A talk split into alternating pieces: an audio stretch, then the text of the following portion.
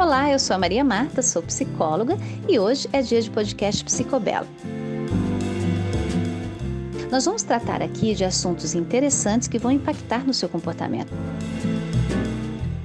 Por isso, fica com a gente. Desde já, muito obrigada pela sua companhia e aproveita essa conversa. Vamos começar mais um podcast Psicobela, Joyce e eu. Nós vamos conversar hoje sobre romance com você. Você está amando, apaixonada? Semana de dos namorados chegando, será que a gente vai se identificar com os temas românticos? Então nós vamos conversar um pouquinho sobre como está a sua relação e em que ponto da relação você está. Pode ser assim, Joyce? Em que ponto da relação você está? Que tipo de romance você quer? Que tipo de romance te faz bem? Você é romântica? Dizem que você não é romântica. Ser romântica é como para você? A gente pode ir por aí? Acho que podemos ir e até começar pensando, será que romance é a mesma coisa para qualquer pessoa? Será que todo mundo lê essa palavra e entende da mesma forma, né? Sim, será que romance, como é romance para você? Como é romance para você, Joyce? Em particular, romance, né? Pra você, assim, me conte. Eu gosto do romance, talvez, aqueles elementos de atenção, de jantar, vinho, essas coisas que são talvez um clichê, um conhecido, preparos românticos. Aqueles gestos grandiosos, presentes e assim... Na verdade, o que eu gosto é a manifestação, né? É o preparo, como você falou. Então, assim, para mim, é romântico que alguém tenha pensado em algo para me agradar. Então, pode ser uma dimensão imensa, né? Algo muito exagerado ou algo pequenininho, né? E eu vejo na clínica que muitas clientes têm essa demanda da atenção e do preparo, né? Eu falo clientes mulheres porque eu atendo mais mulheres, então eu não tenho tantos relatos masculinos para compartilhar. Então, assim, do que eu vejo das mulheres se queixando dos relacionamentos, muitas vezes são isso. Eu me preparo, eu penso com antecedência, eu sei que está chegando o aniversário, começo a pesquisar, eu sei o que gosta, sei o que não gosta, e na hora que ele precisa me presentear ou ela precisa me presentear, não sabe como fazer. Então eu saio até aqui do meu relato pessoal, que é a atenção e o preparo para mim, mas vejo que não é uma coisa só minha. Mas como é essa manifestação, eu acho que é bem particular, né? Tem pessoas que parecem mais práticas. O que você acha? Como é que é pra você, Maria Marta? Olha, tava te ouvindo e pensando assim, ó. Porque nas fases do relacionamento, às vezes naquele começo da relação, você tem mais essa vontade de se dedicar. Tanto que isso é uma reclamação muito constante, né, Joyce? No sentido assim, antes ele se dedicava, antes ela se dedicava, agora não se dedicam mais. Então, o que acontece? Por que arrefece, né? É interessante a gente pensar nisso, né? E quando eu te ouvia, também estava pensando aqui com relação a essa diferença entre a postura masculina e feminina, quer dizer assim, porque, sei lá, um número maior de mulheres vão à terapia, embora muitos homens vão à terapia, mas esse é sempre um tema. Será que esse seria assim, um clássico das relações? Que o romance, ou você ser romântico, sempre vai passar por esse viés de prestar atenção e preparar algo especial, porque ao preparar algo especial, você está dizendo, você é importante, eu tirei tempo para você, eu me dediquei a você, eu não comprei aquela flor de qualquer jeito porque tinha que fazê-lo. Quer dizer, será que esse é o único ponto? Ou se não existir esse ponto, se as pessoas forem mais práticas, ou se as pessoas tiverem outras linguagens realmente, de repente, ser romântico quer dizer o quê? Guardar dinheiro para fazer a casa nova e daí todo mundo economiza e tá combinado. Ou então guardar o dinheiro para o casamento, então não vai ter surpresa, quer dizer... Você acha que aí reúne alguns clássicos na relação? Tô devolvendo a pergunta pra você, mas eu vou responder. Eu fugi de responder. Talvez, Maria Marta, não seja tão... Não, gente, como será? Pois é, tem pessoas que dizem que eu não sou romântica, mas eu acho que eu sou romântica. Eu discordo, entendeu? Então, muita calma nessa hora. Vou me preparar para te responder, tá, Joyce? Mas nós temos aquela visão romântica, muitas vezes, tipo Romeu e Julieta, de que a paixão intoxicante do começo é capaz de fazer você preferir morrer a viver sem aquela pessoa. é aquele amor quase que desastroso. No caso deles, né? O meu jeito é desastroso. Né? A relação, literalmente. Né? O desencontro, a falta de comunicação. Então, assim, não sei se daí me falta o romance ou me excede a análise de pensar, gente, essa história menos romântica para mim possível. Né? A briga das famílias, a rebeldia dos jovens, eles se matam um pelo outro, não se comunicam direito e daí não tem relação. Né? Então não tem nada de romance, mas nós temos essa imagem de que fazer tudo pelo outro, se matar pelo outro, né? Dar um pedaço de si pelo outro, de que isso é uma demonstração de afeto, de atenção.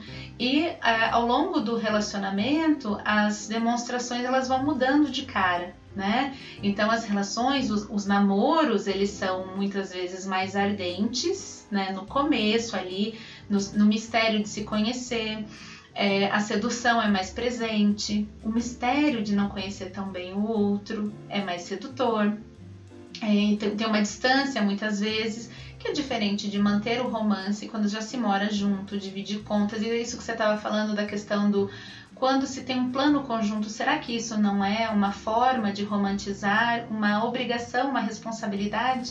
Né? Então, assim, vamos morar, como vamos fazer isso, mas para ter a casa dos sonhos do jeito que você quer, né?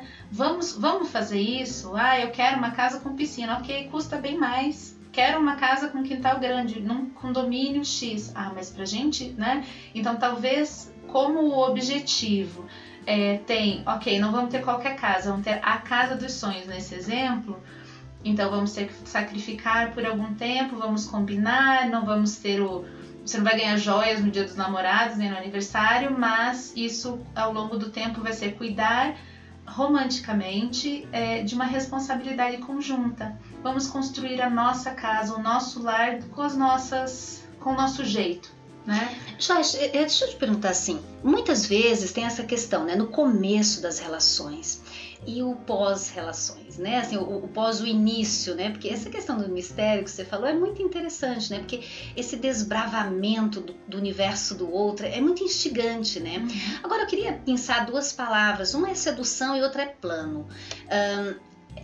Muitas vezes os casais se perdem e como casal, planos é uma coisa muito importante, tanto que quando um se importa com o plano do outro, o outro importa-se com o plano do outro e há planos para a relação, essa relação ela de certa forma ela se estrutura sobre uma base em que você tem objetivos comuns, aquela história bonita e romântica de dizer olhando juntos na mesma direção, né?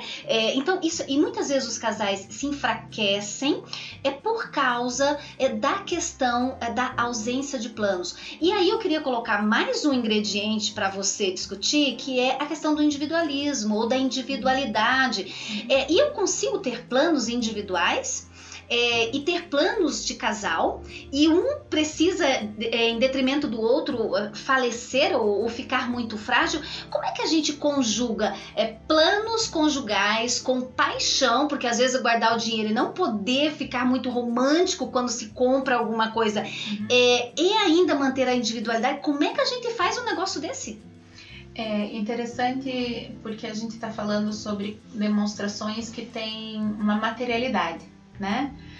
O jantar, o vinho, o presente, a joia, que são ícones, talvez, né? O chocolate, a flor, são ícones de romantismo que vem dos filmes, que vem talvez do teatro antes disso, que nós reconhecemos como homens e mulheres se cortejam, né? E daí você já está trazendo outras materializações desses planos, né?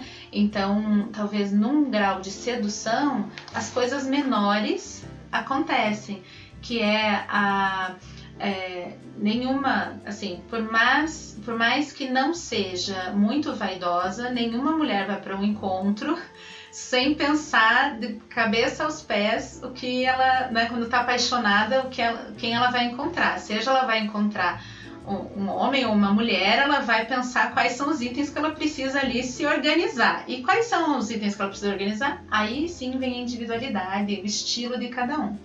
Quando você falou de planos, me vem uma questão assim que é como se fosse aquela mistura que nós passamos quando nos apaixonamos e vamos convivendo com alguém, versus aquele retrocesso para o meu eu, né? Então, antes de ser casal, muitos de nós têm uma profissão, tem uma vocação, tem outros amigos. Então, é necessário, sim, para a conjugalidade, seja, quando eu falo conjugalidade, não quer dizer casamento, né? Mas o romance também se alimenta do momento em que eu vou individualmente, saio com a minha turma ou estudo algo, me satisfaço individualmente e posso voltar para o relacionamento e contar essas novidades, né? Compartilhar algo que eu... É romântico compartilhar. É romântico querer saber também do outro. Interesse pelo outro. Né? Uhum. A coisa mais dolorosa, assim, é você chegar em casa com uma vontade de comentar algo ou que foi difícil, ou que foi maravilhoso no seu dia, e a outra pessoa não lhe dá atenção. Né? E assim, e às vezes acontece, até assim, claro, principalmente se você já mora junto, contando e fazendo um jantar e colocando as crianças para dormir, mas assim, não se importar. Então, o romance, muitas vezes, principalmente para os casais que já estão passados da intoxicação da paixão, tem nesse como você passou o seu dia. Eu brinquei outro dia com uma cliente e falei assim, quando a gente está cortejando alguém ou sendo cortejada, né, a pessoa pergunta assim, nossa, você tomou café hoje com leite ou sem? Isso é uma informação super relevante, né? Porque não se conhece, então tá ali arquivando, né, aqueles comentários e tudo mais. E é muito provável que a pessoa vá lá e compre o café que gosta para ter em casa, para quando receber. Então tem uma super atenção, né? Os detalhezinhos são todos enlaçados numa atenção amorosa. Depois que se convive há tanto tempo e se conhecem tantos detalhes, então já está careca de saber como é que toma o café antes de tomar, não faz essa pergunta, né? E não é para continuar fazendo as mesmas perguntas, mas talvez continuar perguntando como você está. Joyce, tem uma questão aí que eu acho que esse é um ponto bem sensível, porque é uma reclamação muito constante, né? Da falta de atenção, da falta de interesse com relação ao outro. No entanto, aqui tem uma questão da individualidade também, que ela é bem delicada, que tem pessoas que têm mais necessidade de falar sobre o seu dia, mais necessidade de partilhar, de expor. Algumas pessoas na sua individualidade já são um pouquinho mais reservadas, elas gostam de digerir um pouco, elas gostam de aquilo ficar um pouco mais, né, mais consistente, talvez fale, talvez não, e também não é porque não se importa. Então às vezes a gente também escuta assim, ah, mas fulano não confia em mim, não divide comigo, mas o outro é mais reservado, né? Então como é que a gente concilia essa necessidade de dizer, ah, eu tomei leite hoje, o outro diz assim, mas eu quero ir com isso, mas leite não é nem importante. Como é que a gente organiza, né, essa dimensão? Porque acho que dentro da relação é difícil essas medidas, né? O quanto é para um, o quanto é para o outro, esse tempero. Né? Como é que a gente faz com essas necessidades distintas? A gente presta atenção no namoro. Essa é a grande importância do namoro. É para se comunicar e treinar essa relação. Muitos casais casam sem ter prestado atenção no treino. Então, depois que casar vai mudar, depois que tivermos filhos, ele vai prestar, ou ela vai prestar atenção nisso ou naquilo. O namoro, a paixão já conta pra gente muito do padrão relacional e de comunicação. No namoro já era reservado, era talvez menos, né? Porque se tem uma intensidade maior de presença, de querer sair, de querer se ver, mas é preciso um tempo de namoro para se conhecer, para avaliar a convivência, essa intensidade. Então, assim, esperar que passar de um status social ou civil as coisas mudem, isso é um dos romantismos de fantasia, né? Ou de pensar que a constante é para a vida inteira ali, do mesmo jeito, né? Sem respeitar as evoluções individuais. Então, assim, uma relação que tem entre namoro, noivado e casamento, tem 10, 15, 20 anos no total, tem outro romance, né? E precisa ser renovado, o contrato precisa ser mais esclarecido. E às vezes até a terapia de casal é a chance do casal renovar contratos que estão ali empoeirados e não tem mais a ver com aquelas pessoas, né?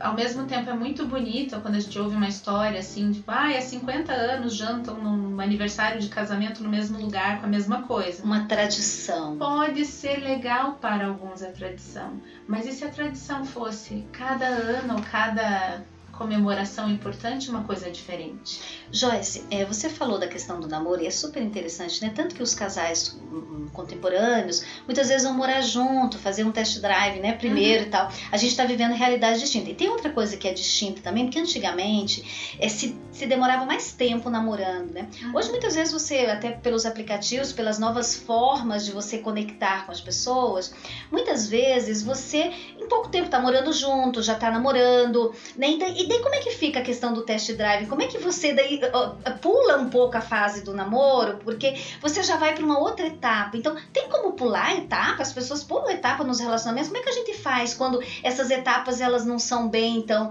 desenvolvidas? Ou com a atualidade, com tudo mais, a gente tem que aprender a mudar também a perspectiva e introduzir dentro dessa nova fase também a observação e este namoro. Isso é bem interessante porque daí tem aspectos culturais enormes que envolvem o namoro.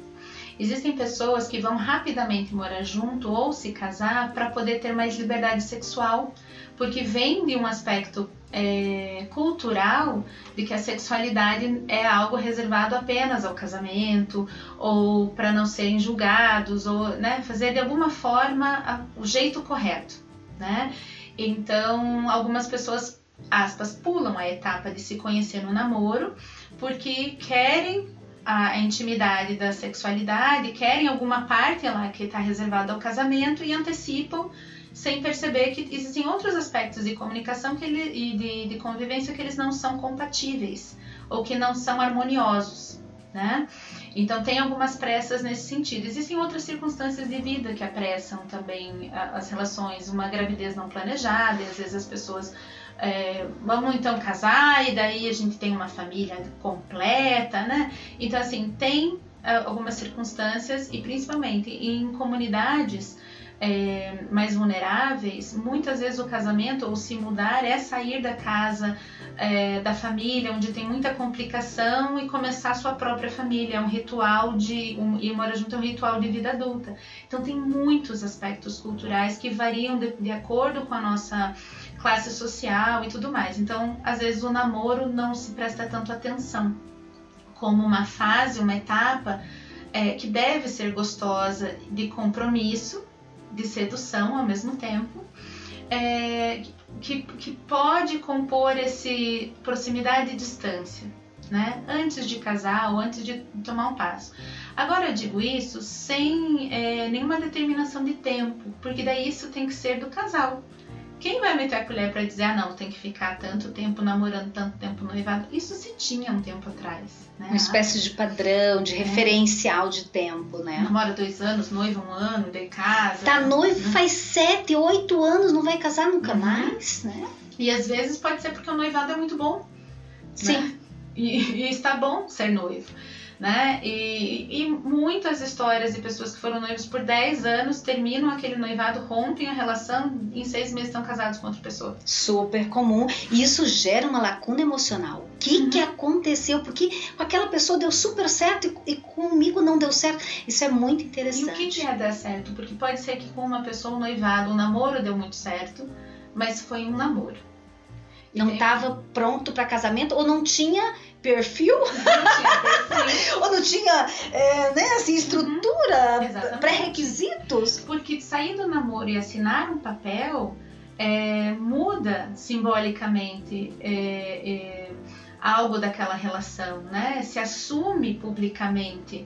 E hoje eu acho que as pessoas estão em seus relacionamentos mais fluidos, líquidos, né? Até para assumir o namoro é quase como, né? Nós temos o ritual atual de colocar nas redes sociais. Quando é que a gente se assume nas redes sociais? Num relacionamento sério com... exatamente, tanto literalmente ali, né? E daí, assim, a rede social do Facebook tem várias opções, né? É complicado, em relacionamento, namoro, ele tem mais nomenclaturas. Tipos, subtipos. Para você poder explicar, né? Colocar ali o lugar que aquela relação ocupa. Então, talvez, se assumir para os amigos, se assumir para as redes sociais, hoje tem, talvez, o que... anos atrás seria começar a ser muito visto na sociedade, vai no mesmo baile toda semana, olha, tá dançando frequentemente com aquela mesma bela moça, né? Não sei trazer todas as nuances desses exemplos, mas eu sei que a minha avó ela contava que era assim, né? O namoro era percebido, né, o interesse pelo número de vezes que no baile era chamado para dançar junto.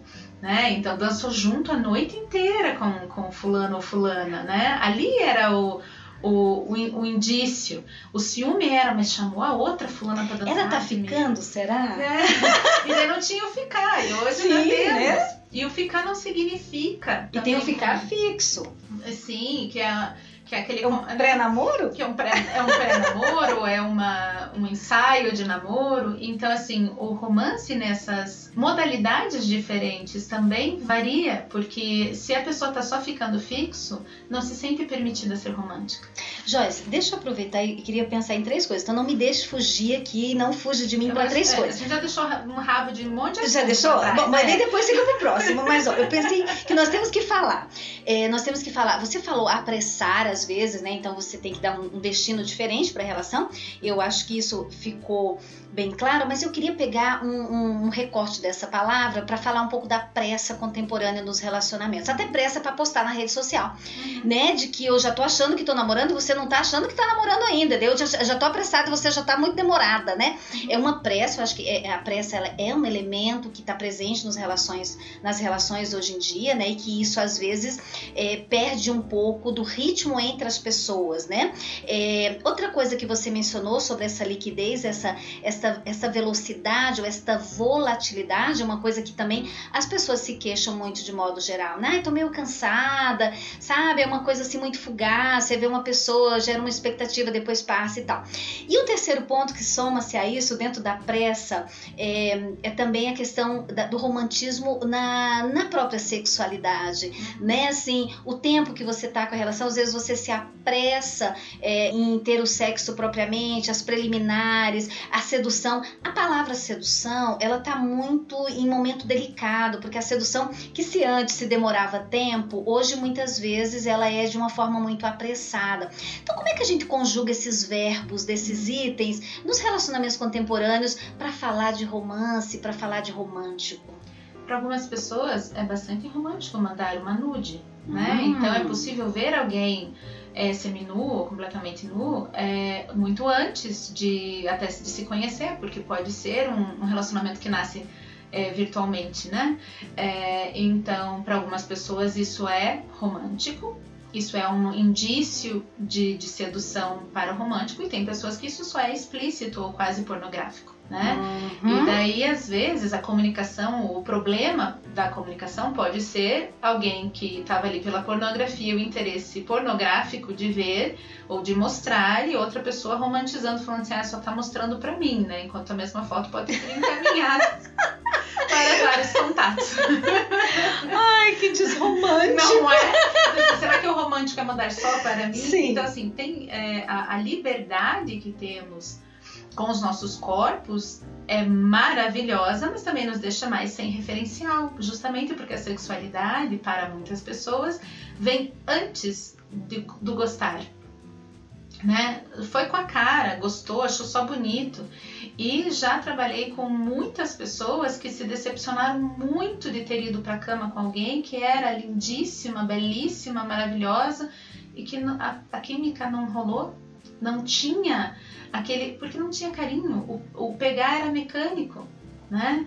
Então, assim, principalmente para quem está começando a pensar em sexualidade, eu trabalho muito essa questão de como você está com o seu corpo e o que você espera do corpo do outro. Porque se você só espera do corpo do outro alívio, para a tua atenção sexual, para o teu tesão, Aí realmente tem que estar com alguém que esteja com o mesmo combinado. E frequentemente, e isso vale para mulheres e mulheres e homens e homens. Eu vejo casais masculinos, dois homens têm muito mais facilidade da questão física, né? O dobro de testosterona naquela relação. Então, às vezes, só vão perceber a questão do gostar, do se importar e de uma sedução mais romântica depois, quando topam fazer alguma coisa mais ousada, chamam um terceiro e daí fala, ih, perdi a minha atenção, né? E também não tem uma regra, né, Joyce? Porque eu estava te ouvindo e pensando um pouco nisso também. Tem pessoas que funcionam super bem naquela coisa de já transar na primeira relação, no primeiro encontro, e super bem, e continuarem super bem. E pessoas que não dão muito certo, como pessoas também que esperam um certo tempo e também não necessariamente. Então, não tem uma regra, né? Não tem um modelito que funciona mais ou que funcione menos. Tem aquela individualidade daí, talvez, da própria relação, né? Sim. Eu acho que a regra para qualquer combinação tem muito mais a ver com como a gente deixa claro o que quer, quando a gente deixa, ou melhor dizendo, quando deixa bem definido, assim, conversa sobre, né? Então, existem pessoas que se encantam por alguém e vão, no primeiro encontro tem um sexo, e daí ficam super engatados ali, e para o outro foi só um sexo. Né? Então, se é conversado, se é preciso conversar sobre a sexualidade, talvez de uma forma mais natural. E eu vejo muitas pessoas que transam casualmente, mas não conseguem, não tem coragem de conversar sobre a camisinha, sobre pílula, sobre doença, né? ISTs e coisas assim. E é preciso ter alguma, né? Porque se você está com alguém que de primeira está ali afina, provavelmente, né, já participou de alguma prática, às vezes não, né, havia uma campanha uns anos atrás, assim, quando você sai com alguém, quando você transa com todo o passado daquela pessoa, né, então com toda a história que ela traz, e eu colocaria assim, tanto em experiência afetiva e sexual, quanto esse risco de contágio. A gente não está falando aqui só do corona nesse momento que estamos gravando da pandemia, falando de sífilis, de gonorreia, de HIV. Das crescentes DSTs que cada vez mais retomam doenças antes praticamente extintas e que agora estão super controladas e que estão super presentes, né? Inclusive, situações que a gente escuta, essa é uma questão, né? Parênteses, né? Que é a questão da sexualidade nos tempos contemporâneos, né? A liberdade que ela traz também algumas ameaças e ainda assim uma certa um descuido com a própria sexualidade, porque faz parte você ter o ato, mas o comprometimento com a tua história, a tua sexualidade dentro daquela experiência acaba sendo algo, mas isso é assunto para um outro podcast, fecha a parede. Mas eu queria colocar, por exemplo, a conversa sobre a camisinha pode ser uma questão romântica, pode ser romantizando o momento, não é aquela coisa assim, vamos ver qual que funciona para nós dois. Porque também tem isso, tem marcas diferentes, tem qualidades diferentes, tem o conforto ou o desconforto. Depois a ficada fixa né, como você falou, ainda não é um namoro, mas então nós vamos ficar só nós, existem mais pessoas aqui. Então tudo volta para a comunicação, é conseguir falar. E muitas vezes eu falo assim, olha, se você tem coragem de fazer, mas não tem coragem de falar sobre, tem alguma coisa errada no teu fazer, né, em qualquer prática sexual ou romântica. Ah, mas eu não tenho coragem de dizer o quanto eu amo. Então, você não quer amar. Nós precisamos da expressão e existem muitas linguagens diferentes de mostrar quanto se importa e quanto gosta. Né? Estão nos gestos, estão nas palavras, mas também estão, vamos dizer assim, na presença. Né? Nas constelações familiares, a gente traz muito sobre a manutenção e o segmento dos relacionamentos no equilíbrio entre dar e receber. Então, só querer receber as vantagens do relacionamento e não investir é muito narcisismo, aquilo rompe com a relação ou cria uma condição de namoro que não é satisfatória, às vezes de casamento, enfim, as pessoas às vezes seguem as etapas adiante, mesmo insatisfeitas.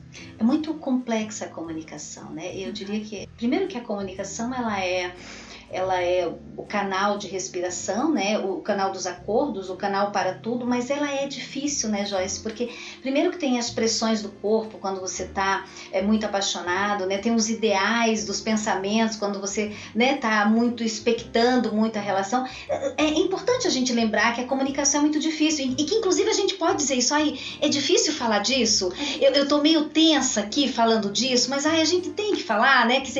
Porque não é tão fácil difícil, né? A palavra, por mais que ela seja óbvia, ela seja fundamental, é muito complexo a gente quando nós estamos envoltos por sentimentos e expectativas, né? E isso muitas vezes até mesmo no dia a dia de um casal que já está junto há bastante tempo, até mesmo no romantismo, porque assim, mas fulano já não sabe, mas eu tenho que dizer, fulano não deveria prestar atenção, então até onde eu tenho que prestar atenção e até onde eu tenho que dizer, ou eu tenho que fazer as duas coisas, porque o tempo às vezes nos dispersa, né?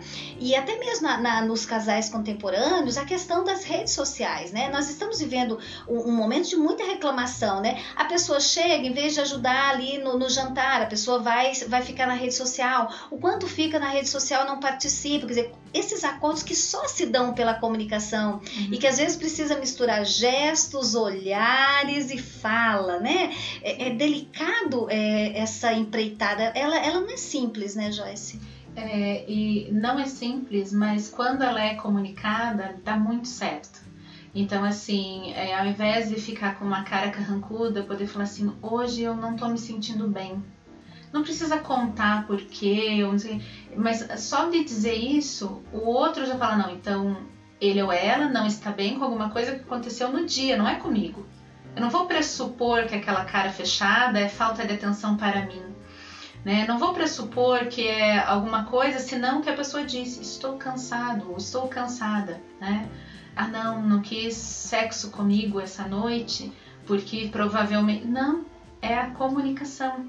E ela tem a ver com compartilhar, então assim, estamos falando de uma comunicação romântica que pode ser sobre a convivência total. Se namorados que estão no primeiro dia dos namorados juntos, estão recentemente juntos, são aqueles que pensam os balões, as pétalas na cama. Mas quem vai comemorar e assim, já tem filhos juntos, já tem financiamento, alguma coisa assim, às vezes se olhar e falar assim, nossa, essa semana foi puxada, vamos ver se, né, bota a criança mais cedo na cama, né? Esse é um momento que não dá pra sair, não dá pra deixar as crianças com alguém sair, então como que vai fazer um dia dos namorados gostoso, todo mundo estando em casa, nas redes sociais, até o que você falou, às vezes imprime uma pressão de romance, porque daí uma pessoa que está insatisfeita entra e todos os amigos postando coisas maravilhosas no dia 12 ou no dia 13, aquilo que aconteceu antes, e pensa, puxa vida, comigo não foi assim, não recebi isso, não tem mais, então gera muita crise, e às vezes a pessoa guarda a crise, não fala, puxa vida, né? Eu fiquei um pouco com inveja da Maria Marta, que ganhou 12 rosas vermelhas maravilhosas. Aquelas grandonas. Das grandonas eu ganhei só uma. Não sei, mas às vezes... As comparações românticas. As comparações às vezes precisam ser dessa comunicação de você com você mesmo. Porque se você não tem clareza que aquilo te feriu, que aquilo fez falta... Né? Como é que você vai pedir para o outro? Então a gente está falando de uma comunicação que é interpessoal e uma comunicação intrapessoal. E é isso que a gente conversa muito em terapia, né? Fala de você, o que você está sentindo, o que você está pensando e o que é romance para você. Né? Brinquei no começo que para mim são as grandes demonstrações, porque eu sou uma pessoa, para quem não me conhece, eu adoro um exagero. Né? Então assim, se tem uma festa para 10, é provável que 30 possam aparecer, que vai ter comida o suficiente. Não se preocupe, vai essa. Exatamente, e daí vou é aquela coisa assim, é da minha voracidade. Então, quando se fala em romance, eu provavelmente vou pensar nessa voracidade e esperar do outro isso.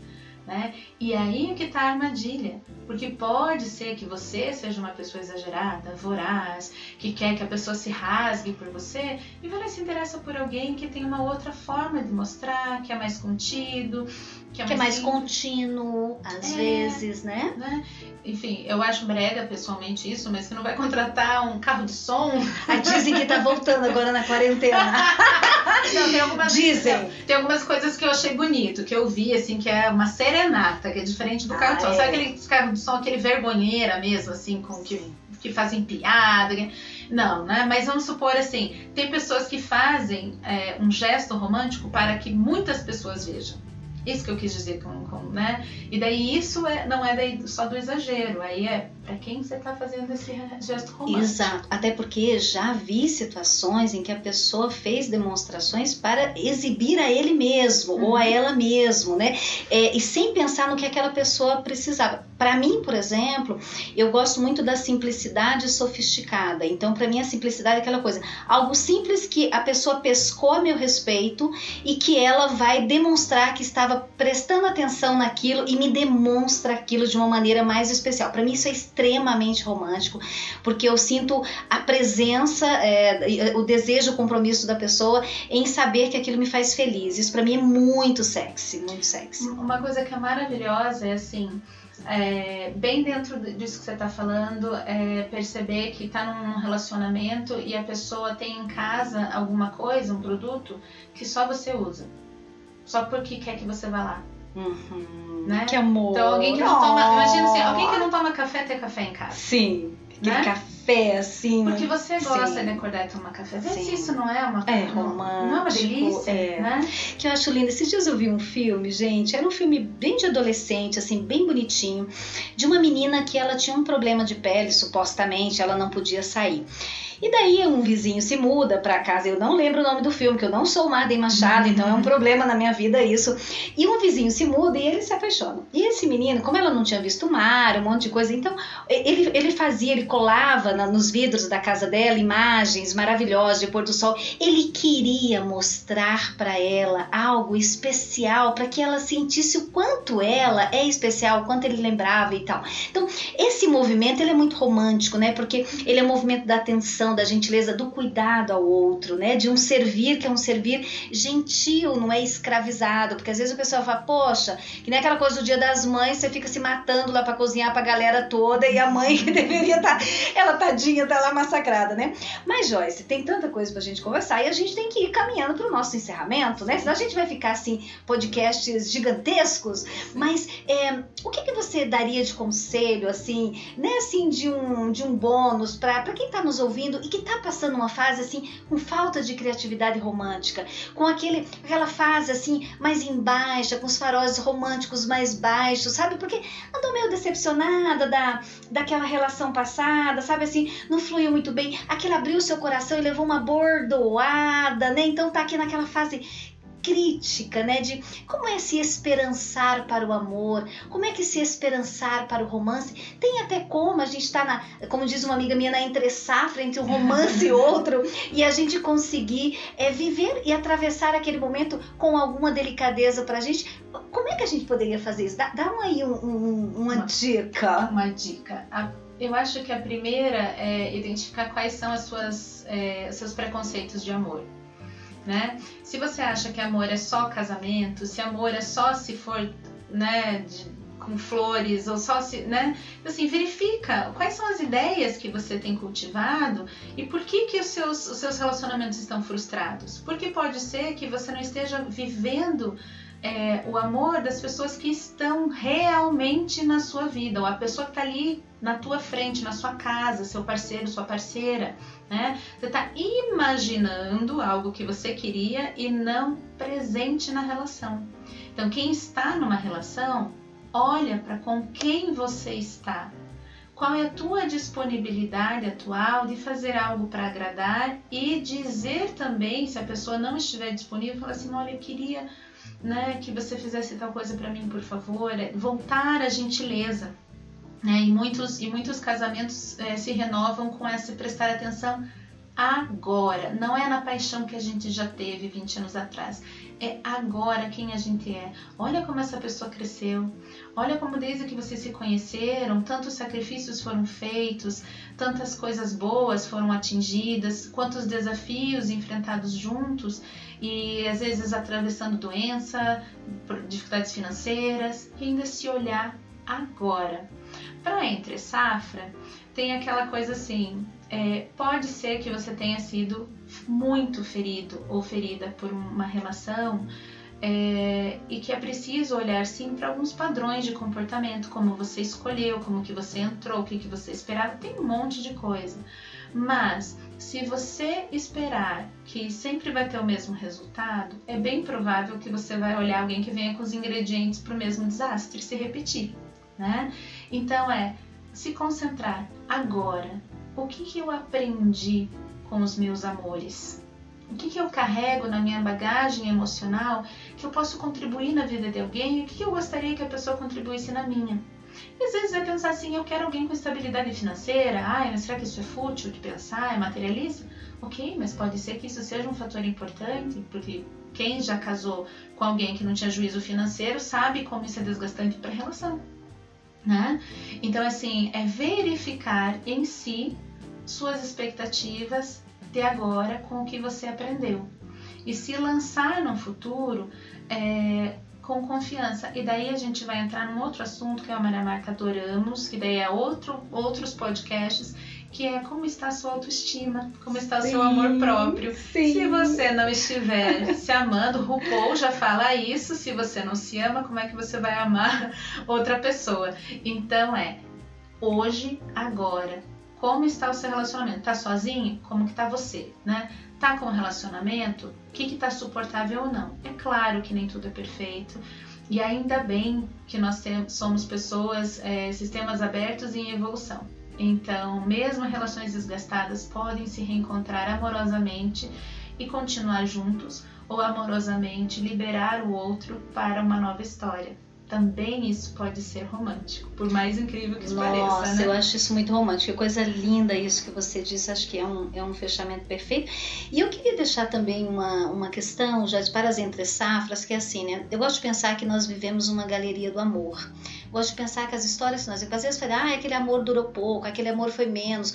Mas eu acho que na galeria do amor, ou no nosso museu do amor, quando a gente olha as nossas histórias, eu acho que elas nos servem. Acho que tem a ver com isso que você falou do olhar, né? Mas eu tive poucos amores. Não é essa a questão.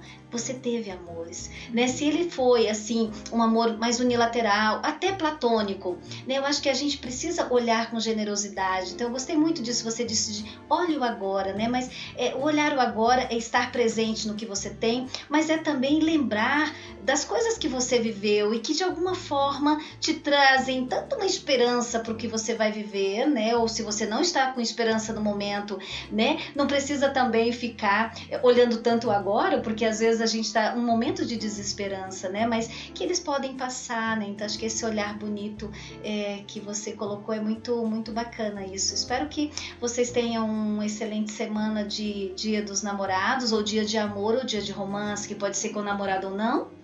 Que pode ser 52 semanas aí de, pode ser 52, de amor e romance. 53, quem sabe, ou 32, ou né? Duas, ou talvez 15, também não sei. Joyce, gostaria de alguma observação final? Qualquer coisa que aconteça, e todas as histórias que eu já ouvi sobre os amores doídos, né, aqueles que ajudam a crescer, mas doem para ajudar a crescer, eu acho que a gente da psicologia acaba acreditando bastante que o amor é possível, apesar de tudo, né? Então, eu acho que queremos colocar essa mensagem aqui com o nosso podcast, que o amor tem muitos jeitos, tem muitas caras, tem muitas cores e muitas combinações, e que talvez eu sonho muito com a possibilidade não só de casais com mais consciência e uma boa comunicação, mas que a gente não se importe tanto com quem os outros estão namorando, então que a gente aceite bem todas as configurações amorosas, né? Que elas não são só sexuais, elas são de amor. Então, que todo mundo possa viver mesmo em amor. Um grande abraço, um beijo pra todo mundo. Quem pode se beijar, tá na mesma casa, beija. Quem tá no Entre Safra, na pandemia, se cuida. Aguenta firme. Vai voltar pro rolê, vai voltar pra pista. Gente, isso é maravilhoso. Aliás, isso é uma esperança na nossa frente, né? Vamos voltar.